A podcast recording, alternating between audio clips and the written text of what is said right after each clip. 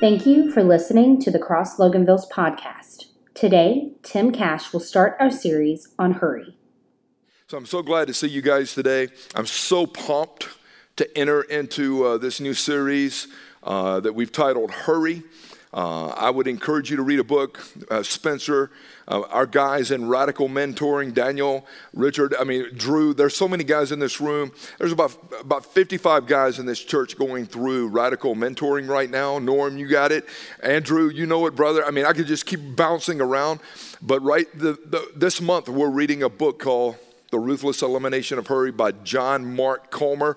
It is a great read. And uh, we're going to use that kind of theme, if you will, to build uh, the messages. And so today, uh, we'll launch it and kick it off. Next week, we'll talk about solitude. The week after that, we'll talk about simplicity, and we'll continue uh, for the month of November. But we think this would be a very, uh, very healthy rhythm for all of us uh, to embrace and uh, to start to apply to our daily lives. Let's open up our hearts uh, for the Holy Spirit. Lord, I do pray that you would guide us in this space today. I pray for every guy and gal in this room, for those that are watching online.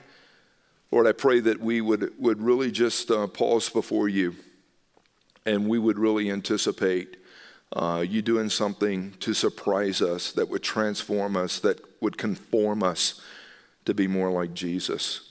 And so I ask you to guide. And uh, Lord, I pray that, that I would really honor you and I would honor your word and I would honor your truths today uh, in, in a way that would bring just incredible glory to you.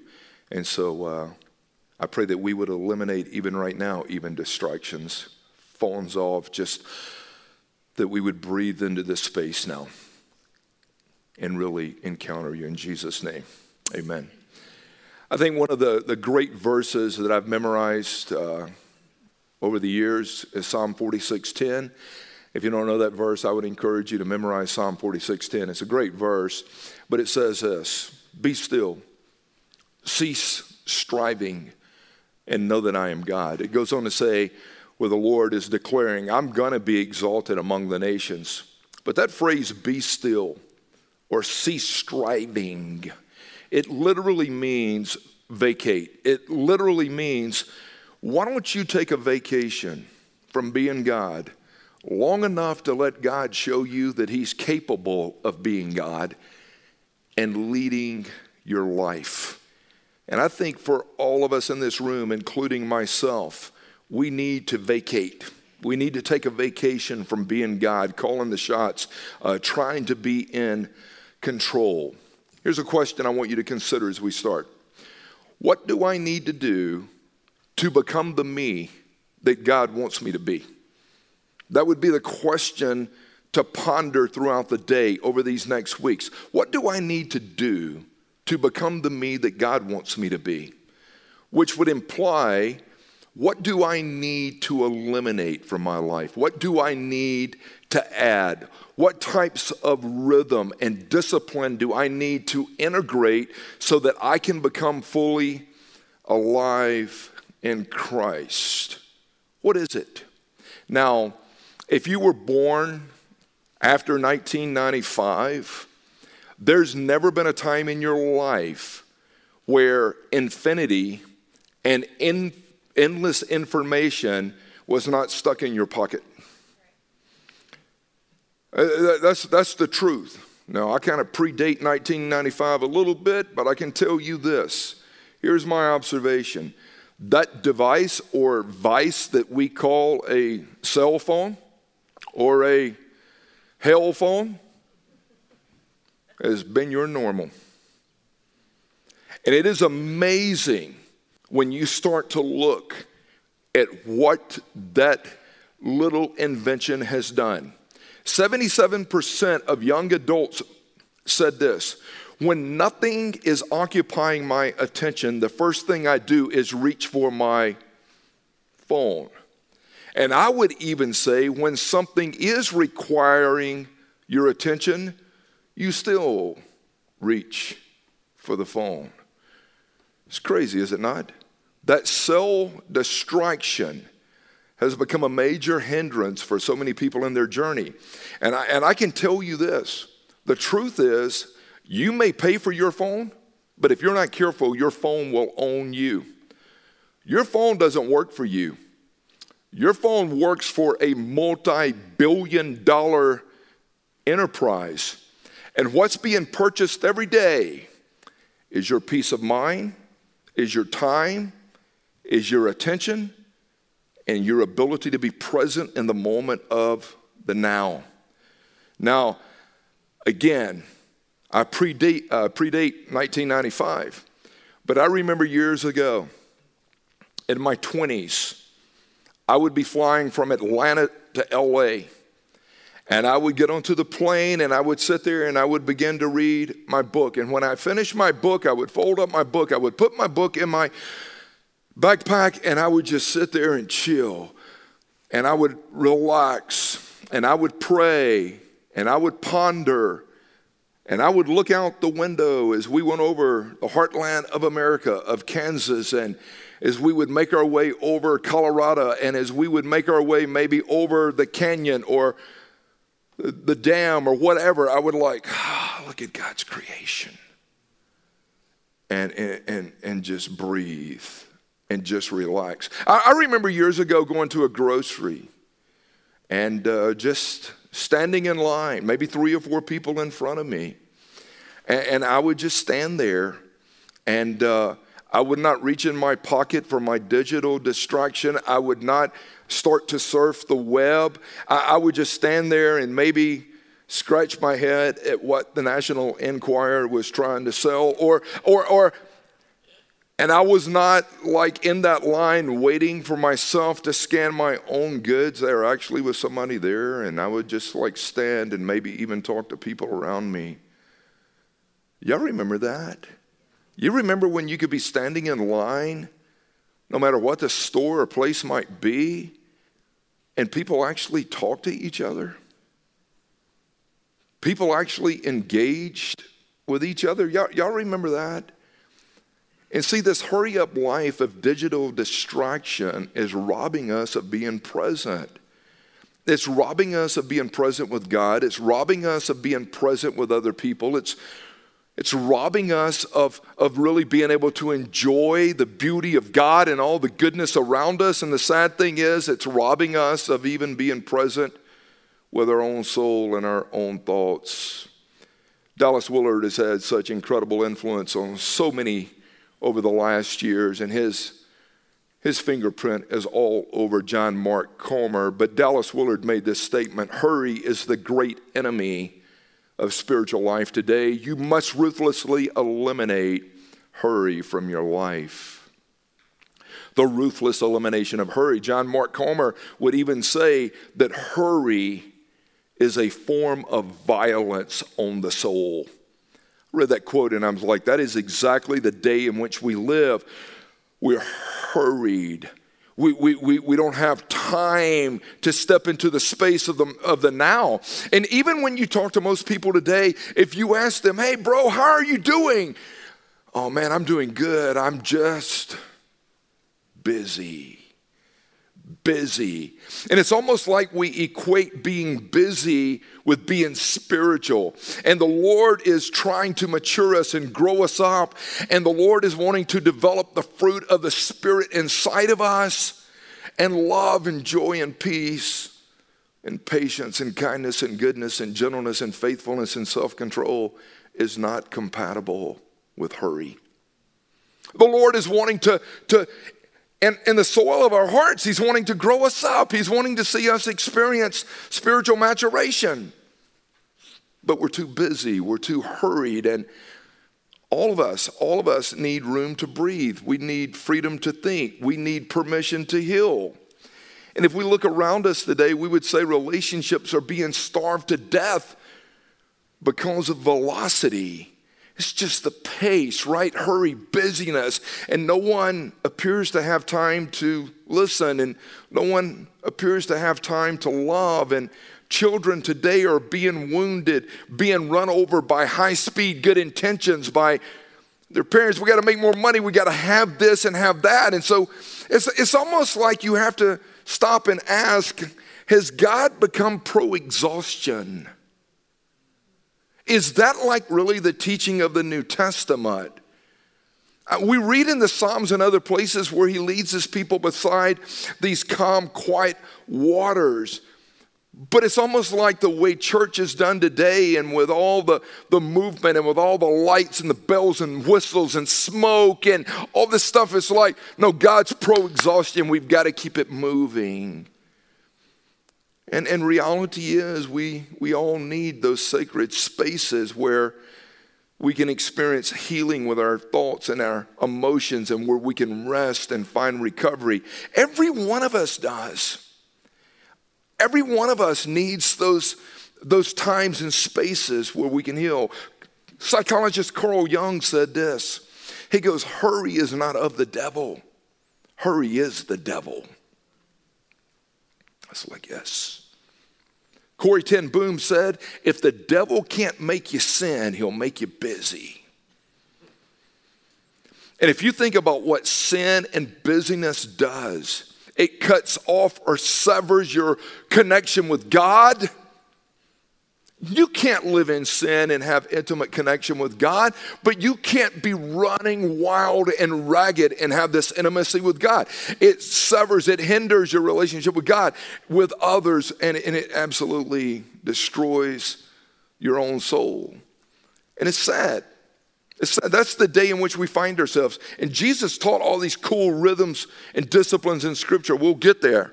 But John Ortberg made this statement. He said, The great danger today is not that we will renounce our faith.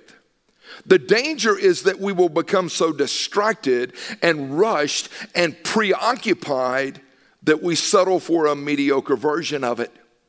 I'm not going to denounce my faith. I'm not going to say there's no God. I'm not going to denounce that Jesus is Savior, but I'm just going to become so rushed and busied and hurried and distracted that I don't have time for what I say is most important. And being mediocre and being average and just being okay is almost acceptable today. So, what strategy does Jesus offer? Let's dive into it. What discipline, what rhythm does Jesus offer for this hurried life, for this busyness, for all of these distractions? And I would tell you this the discipline is called silence and solitude. Richard Foster lays it out so beautifully in his book, The Celebration of Discipline. But we know that we must have this space of silence and solitude. When you read the life of Jesus, even going back to Matthew chapter 3, verse 16, the scripture says that after his baptism, Jesus's, he came up out of the water, and John the Baptist saw the Spirit of God descending on him like a dove, and it was settling on Jesus. And a voice from heaven came out speaking, saying, This is my dearly beloved Son who brings me great joy. Now, if you study scripture, this, this was like the, the, the moment of launching public ministry for Jesus, his baptism. It's about to be on for the next three plus years. And so Jesus is about to be sent out into the world. And, and to, he, he's about to be God in flesh, known to everyone. He was already God in flesh, but now it's about to be known. And if you read on down in chapter 4, verse 1, after the baptism, the public ministry of Jesus is now to be launched. It says Jesus was led by the Spirit into the desert to be tempted by the devil.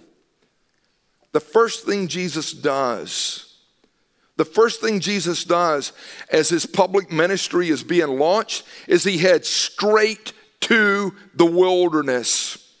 I want you to think about this. And the word desert there or wilderness, when we read it in the English, it's not talking about sand and scorching heat. The Greek word is eremos. It's an interesting word. It means a quiet place, a solitary place. It means a place to get alone.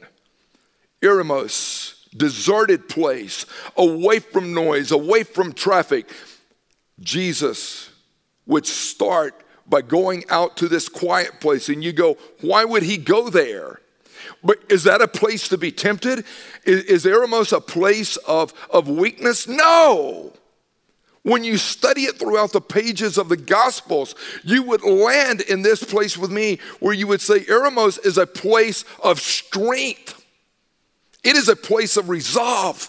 It is a place of determination. It is a place to get away. It is a place to refresh, refocus, recharge, to be strengthened. Eremos, Jesus, you're going to start your public ministry. And what are you going to do? I'm, I'm going to go hang out in the desert, the wilderness, solitary uh, space for a, a, period of time. That's where I'm going.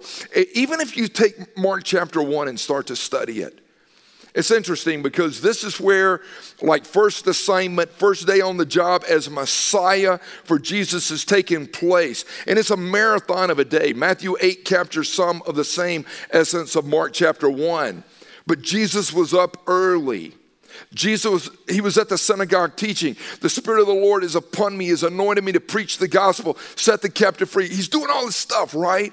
And then Peter's mother in law is sick, and he's over there laying hands on her and, and seeing healing take place in her life. And the whole day was just full of traffic. And then he, you read later on that day that they were bringing the sick to Jesus and he, he was laying hands on them and they were experiencing healing and the demon possessed. And it was just a long full day. A long day. First day on the job, long day. And, and, and physical exhaustion, mental fatigue was probably setting in. Y'all had any days like that lately? Up early and just the grind and so many different things going on, and you're trying to figure out where to be and what to do. And you, you finally get to the end of the day and you're just mentally fried, physically exhausted. Then you read verse 35 of Mark chapter 1. And this is what it says early the next morning. Early the next morning, while it was still dark, Jesus got up, left the house, and went away to a secluded place, and he was praying there. This is Jesus, 100% God, 100% man, God in flesh. What, what, what are you doing? I, I've got to get away. I've got to start that that day off right. I've, I've got to get that rhythm. And getting to a quiet place and a long place to be with the Father was not a one time thing for Jesus. It was a daily thing, it was a daily rhythm, it was a daily discipline for the Lord. You want your life to change? You want to start getting some sanity in your life? Pay attention to the rhythm of Jesus. Because I can tell you, when he withdrew to the quiet place, he was pressing in and hanging with the Father. You go, why, why, why would Jesus have this eremos in his life? Because it was a place to go to resolve clarity and calling. If you want to know what your calling is, you're going to have to have clarity about it. And you're going to have to go back and revisit it times we do. Hey, what is my purpose and what is my real meaning for being on the planet? I've got to have clarity in this thing because all of the noise and the chaos and the confusion around us, if you're not careful, it can get you off center. And getting to a quiet place, an intentional place to hang with the Father, can keep you grounded. It can keep you sane. It, it, it can give you clarity as you move through life. And we need it. I need it bad. And, and, at the end of this time here, I want to share with you a rhythm or a discipline for me that started right after I got saved. I'm talking about it in, in 1985. And it's been part of my rhythm and discipline every day. It's changed me. But if you read Mark chapter 6, the disciples returned to Jesus from a long day of ministry. And they came to Jesus and told Jesus all they had done and all they had taught. Then Jesus said, Let's go off by ourselves to a quiet place and rest a while. If you read the next piece, uh, it's because things were so busy. So they left for they left by boat for a quiet place where they could be alone. Hey, hey Jesus, you're not going to believe what we just did. We had all this cool ministry. People were coming uh, to repent, and, and, and maybe they cast out demons. Maybe, I don't know what all they were doing, but they came back in high five and going, Man, we were teaching. And he goes, Cool. What do he say? Hey, boys, you know what you need? Great day. Let's go have a beer. That's what you need, right? Hey, hey, you know what you need, ladies? You need a night out with the girls. Let's. Jesus says, stop. You know what you need? You need time alone with God. We need to unplug. We need to reset. You need to recharge. You had a lot going on? Yeah. So, so you and Barb had this funeral y'all went to on Wednesday? Yeah. Had a funeral on Thursday? Yeah. Had a wedding yesterday? You had this and you had that, right? You got all this stuff. Hey, hey, you know what you need? You need to, to get away. You need to shh, get quiet. You need to hang out with the Father. Nine times in the Gospel of Luke, Luke emphasizes that Jesus went to a place, Eremos, quiet place, solitary place. Nine times he goes, Look at what Jesus did. It was like the busier Jesus became, and the more in demand Jesus was, and the more famous he was becoming, the more he withdrew. And we we want to keep the momentum going. Oh man, we've got so much of a surge right here. Our business is doing well. We, we've got to keep grinding. We've got to burn the candle on both ends. We got to make it work. And Jesus goes, Stop the nonsense. You're starting you're starting to burn out. You, you, don't, you don't need to grind it more, you need to reset, refocus, clarity. Now, let me talk to you about silence. This is an interesting thing if you look at the discipline of silence as well as solitude. Silence, just if you look at it, there's two aspects of silence. You've got the external silence, and then you've got this internal silence stuff. external silence really is just the elimination of noise, okay? But that's hard for some of us to do. St. Augustine said this entering into silence, I love this quote right here. Entering into silence is entering into joy. I read that quote and I was like, listen, is it possible that silence is the gateway to joy? Is it possible that finding that place where you can just get away and unplug? Is it possible that silence might be the gateway to enter into the joy of the Lord? But for most people, most people, silence is a foreign concept because the moment we get into our cars, we blast it, whether it's talk radio or listening to jam or as soon as we get in our cars man we're bluetoothing it up so that we can talk to the world. And then we come home and it's like it's time to eat or time to chill but we're going to crank the tv and it's like everything that we do right? I'm going to go work out so i got to get some some tunes on. Everything. And, and it blows my mind because I was trying to figure this out with my boys because one of my therapy things to do, right, honestly, is cutting grass or weed eating. And I, I just hanging out and just, and that noise. And I'm like, oh, it's so peaceful out here. And I get a lot of thinking done. But they're like, man, I got to put my buds in, man, because I'm cutting grass and I got to listen to tunes. While I'm listening to tunes, I'm not in the moment of the now. And I'm like, that's the world.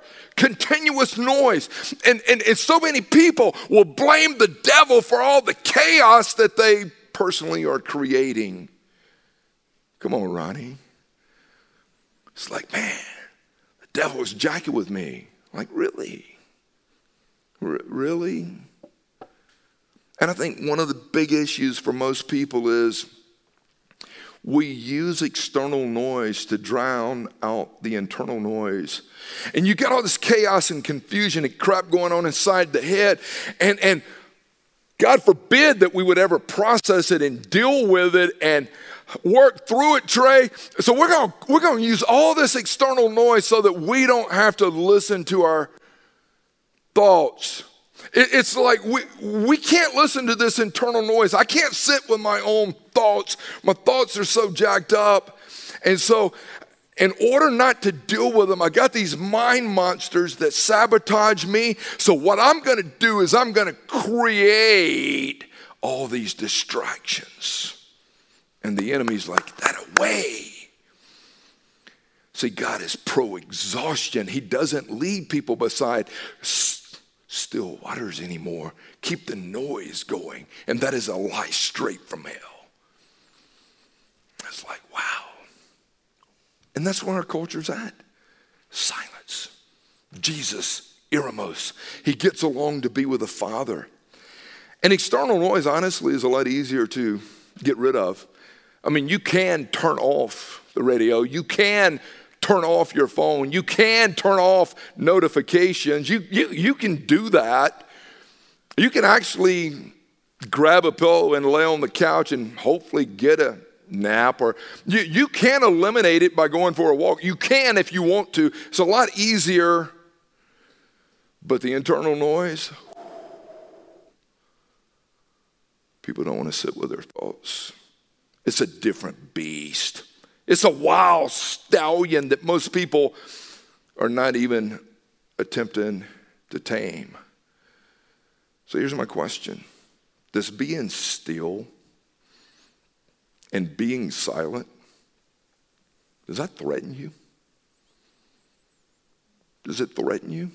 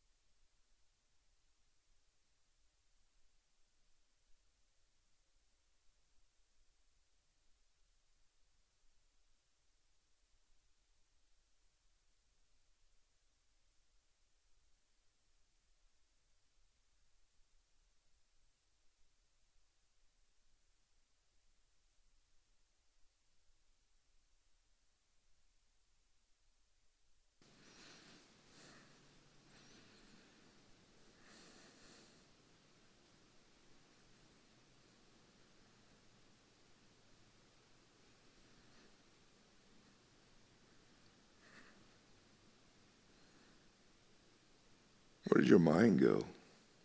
Where do your thoughts go? Where do you drift to?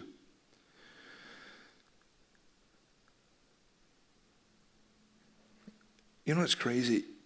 and I know my buddy Ronnie deals with this so much. Because we don't carve out time to really be with the Lord, for so many people, they start looking at the end of the day and they're so overwhelmed mentally and physically and they're just so exhausted that they start drinking a lot so that they can maybe fall asleep but they don't rest. Or they're looking for that pill or melatonin or whatever and they get to the end of the day and they're like man the lights are about to go out and these other people maybe in this house are about to go to sleep I don't know how to turn it off because I won't deal with it. And so I'm going to numb. I'm, I'm going to sedate. I'm going to medicate. And it's like you can sleep and never rest. Silence is an important piece of pressing into the Lord. And then you look at solitude. Solitude really just means being alone with God and alone with your thoughts. Solitude is engagement. Isolation is escape. There's a big difference. Some people escape. I'm just going to escape from this thing. I'm, I, I'm, I'm going to isolate. That's not working. True solitude, as far as a, a, spiritual discipline, allows you to engage with the Lord. Solitude is safety, isolation is danger. Solitude is opening yourself up to God. Isolation is putting a target on your back for the enemy to eat your lunch. And that's the reason, like, when people start to separate from God and separate from community and distance themselves, they're putting a target on their back. Solitude is when you're hanging out with the Lord and you're going, man, I want to nourish and feed my soul. Again, Richard Foster in his book, Celebration of Discipline, wrote, Loneliness is inner emptiness, solitude is inner fulfillment. So when you press in with the Lord, and you're like, man, I've got this solitude. I'm, I'm, never alone in solitude with the Lord. Some of, some of my greatest times ever in my life was not on a Sunday morning or was not at, at a concert. The greatest times in my life usually are around 4.30 till about 6.30, 4.15 till about 6.30 in the morning. Shh. Just hang with me. Press into me. But one of the major problems for most people today, and even people inside the church, is they're not willing to admit how separated from God they truly feel. And as I said before, love, joy, and peace, man, that does not describe the reality for most people that even call themselves Christians. And for so many people, we come to church hoping to get that God fix. We're going to get that brief moment, man, of hanging out with the King before we walk out the doors to return to the wastelands of noise and chaos. And Jesus says, Come, come to me. Come hang with me. Come press into me. Come lean into me. We're, we're, we're just like, man, we neglect spending time with God. And the reason is, again, as I said, we're so distracted. The Lord is available, the Lord is waiting. But you know how many people, Dave, have said this to me over the years? Hey, brother, I just feel like I'm in a dry place. Instead of being in a dry place, why don't you get to a place of eremos where you're hanging intentionally with Father? The Lord hasn't moved. And I'm scratching my head on that, going, you know what? I don't have a breakthrough in this certain area right now, but I know the Lord, man. I'm hanging with the Lord.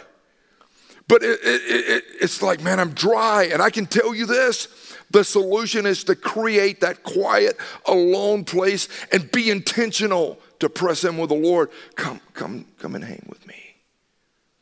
If you don't set aside time to be with the Lord daily, I can promise you you will not only get to a dry place, but you can get to a die place in your walk with the Lord. And I've seen so many people get there. They had that rhythm, man. They had that spiritual discipline. And when we don't do that, as I said, we're going to disconnect with God and we're going to disconnect with others and we're going to disconnect with our own soul. And before we know it, we have no energy and we're just flooded with anxiety. It's the buzz today. Man, I'm just I'm overwhelmed with worry and, and I, am just so flooded, man, with anxiety. Tim, what do I do? And if you just stopped and said, hey, how's your time with God? Well, I read the daily bread, man, like, yeah, like five. No, dude, stop it. How's your time with the Father? Well, I, I grab a podcast and on my way to work sometimes. No! There's too much stinking traffic and noise and distractions. I'm asking you, how, how much time are you hanging out with the Lord? Seriously. Seriously. And for the last, since I've lived in Georgia, I can go back 26, 27, 28 years or whatever. And I can talk to my buddy Ronnie and I'm like, what's up? How you doing? Man, I had some good time with the Lord this morning, brother. Come on, man, talk to me. Man, the Lord woke me up at 3:30. Man, I just sat out there on the porch for two hours just worshiping and praying. That conversation happens all the time. It's not like a once a year conversation or a once every six year conversation. Hey, Ronnie, man, let me tell you what the Lord's speaking into me this morning. And we've been having these conversations for 25, 26 years. Because when we don't prioritize this time with God, we're, we're hurting, we're, we're dry. But when we do, we get refreshed and we get recharged and we get strengthened and we get clarity, right? You start getting all this clarity of thought and, and, and you're able to process the good, the bad, and the ugly. And you're, you're able to bring clarity to failures as well as successes and applause as well as rejection. You're going, but it's okay. The Lord's given me clarity here. I'm hanging out with the Lord, and the Lord said He's for me, and, and, and the Lord's speaking to me today. Yes. And we breathe and we embrace the Lord. Moving toward wrapping it up with you. But Andrew Sullivan said this the greatest danger to faith today is not hedonism, it's distraction. The, the greatest danger for evangelicals and believers today is not to fall into the pit of pursuing pleasure. It's back to what Ortberg said we become so distracted that we settle for a mediocre version of what God is calling us into. So you've got to eliminate. There's certain things I'm supposed to add. Here's where, here, here's where I'll go.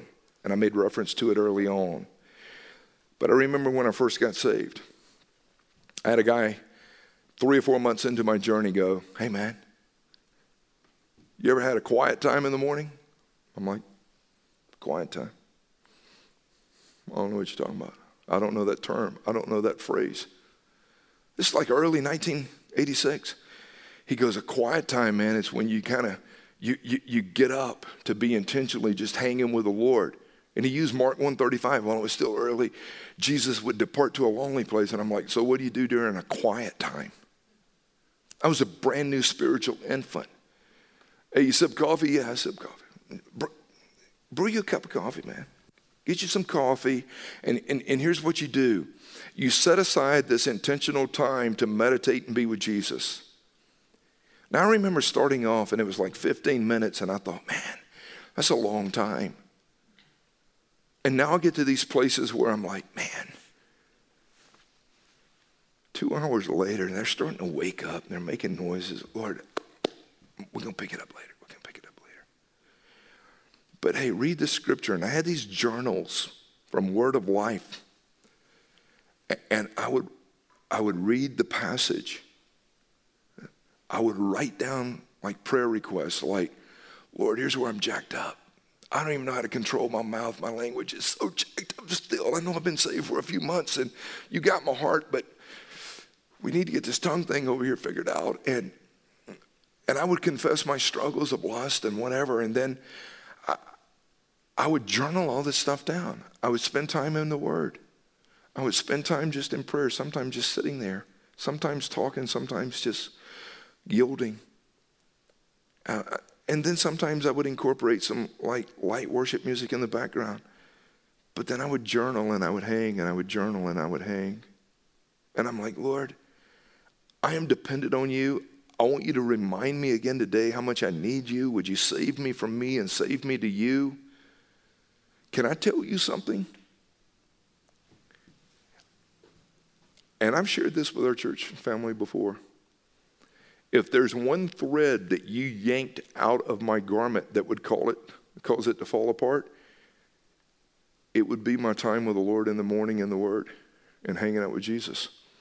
If you took that one thing out of my life, everything else falls apart. And I am so glad I had somebody that loved me enough to say, hey, quiet time. And then the Lord said, You know you can have quiet time with me and it not be intimate time. Why don't you say you're having intimate time? I like that word a lot better. Because you can be quiet and not experience intimacy. But Jeff, I promise you, brother, that was one of the rhythms and that was terminology and phraseology back when we first got saved. Hey man, you gotta have it. You gotta have a quiet time. And at times it was worded that way that you've got to. And Don, you know what? I was like, I, I soon realized I don't, I don't got to. I get to, and I need to, and I want to, and I, and I established that rhythm. And what happened during that time of establishing that rhythm was there was silence. There was no speaking. Nobody to talk to except the Father. You're not going to talk. You're going to be quiet your desires to become conformed to the likeness of Christ.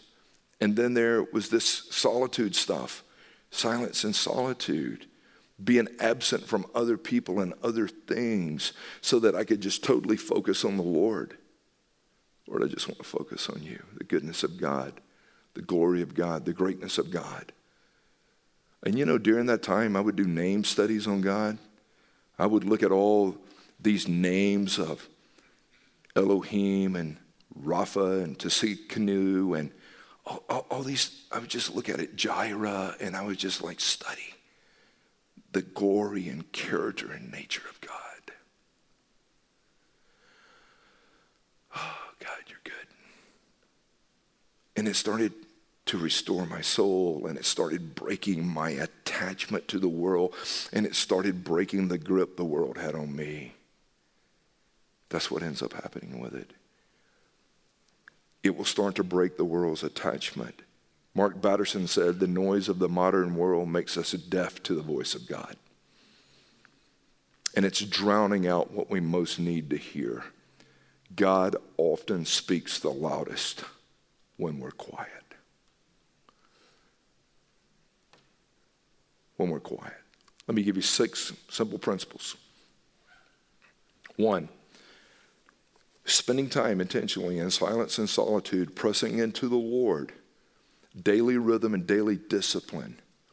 One, it breaks the power of, I have to do this mentality. If we're not careful, we start to think, I, I got to do it. Dallas Willard made this statement. He said, The person who is capable of doing nothing might be capable of refraining from doing the wrong things. And then perhaps he would be better able to do the right thing. The person who doesn't have to do anything, I got to do this, it's rising and falling on me. He goes, That's not true. And in those moments and times of silence and solitude, we become aware of what we're doing, what we're not doing, what we need to do, why, why, why am I even doing this? In those moments of silence and solitude, as Gordon MacDonald would say, it's almost like God starts to rearrange our private world. And we go, wow. Here's the second one. When you're pressing in, it helps refresh and renew our souls, our thinking, our emotions, our will. Even the psalmist would cry out in Psalm 62 My soul, wait in silence for God only for my hope is from him. He is my rock and my salvation, my stronghold. I shall not be shaken. My soul wait in silence for God only. Even Isaiah would say, The Holy One of Israel, I love this verse. The Holy One of Israel has said, In repentance, turning from, and in rest, you will be saved. In repentance and in rest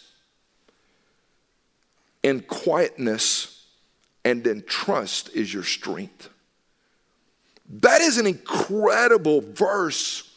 Hey, hey, do you realize that in repentance and rest, that's when you're going to come alive with me? And, and when you're quiet and you're trusting me, okay, that's where you're going to find your strength. You know, when you're spending time in silence and solitude with the Lord, another thing that God shows you is this the world's going to go on re- without you. You're replaceable, bro. I don't need you. Back to on my good day, I'm a donkey giving divinity a ride. You know, another thing it does is it clears out our mind to be able to make wise decision. And when you go back and look at Jesus, the innermost place in Jesus' life, even before he selected the 12, he got along with the Father. And if Jesus got along as a as a discipline before making crucial decisions, man, I desperately need that. Being able to fast and pray and separate, like, Lord, it creates, number five, a, a space to be able to hear the voice of God. Remember, even Elijah in 1 Kings chapter 9, he goes, Hey, I want you to leave the cave and I, I want to speak to you. And, and, Elijah saw a storm and a mighty wind and earthquakes and fire, and God goes, I ain't in it. I'm in this whisper. And I think a lot of times, man, it's hard even to hear God's voice in the midst of noise, but sometimes when you're quiet, you're like, all right, I have peace on what I'm supposed to do now. I have peace in what direction I'm supposed to move now. Praise the Lord. Henry Nouwen one of my favorite writers, said, In solitude, I get rid of all the stuff I keep myself propped up with like friends, family, TV, technology, achievement, work. He goes, I, I, can tell you this in solitude with God, all these things I use to prop up my worth and identity and value, I just lay them aside. Can I tell you another one that's huge in our day that can help us all? By spending intentional time in silence and in solitude, it can help us control our tongues. When we practice silence, oftentimes God tells us to lay down the weapon of our words. When we're silent, God goes, quit manipulating the people and circumstances around you. Stop it. Lay down the weapon of your words. I don't need you. I need you to reset and trust me to be enough. My prayer is we walk through, even today, this week, and even this, this next series here that we're doing called Hurry. My prayer is that each and every one of us, me and you, all of us, would create those spaces, those healthy spiritual disciplines and rhythms so that we would eliminate the noise and the traffic and the chaos and the confusion. And we would be intentional with the eremos of our life, that we would create those solitary, quiet, isolated places to hang with the Lord. Again, if you took that one thread out of my garment, I fall apart. What is it?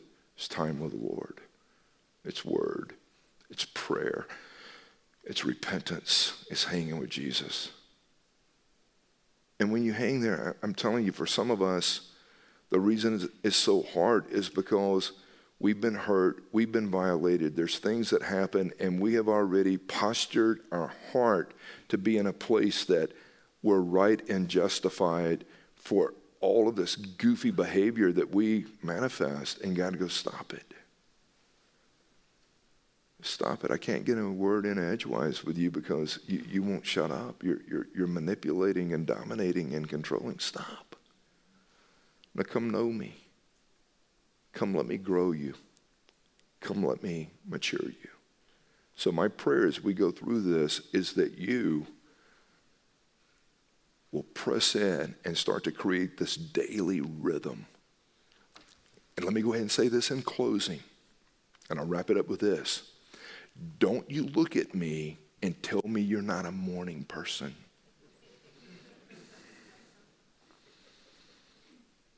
I've had that shared with me over the years. I'm just not a morning person. No, you are a person.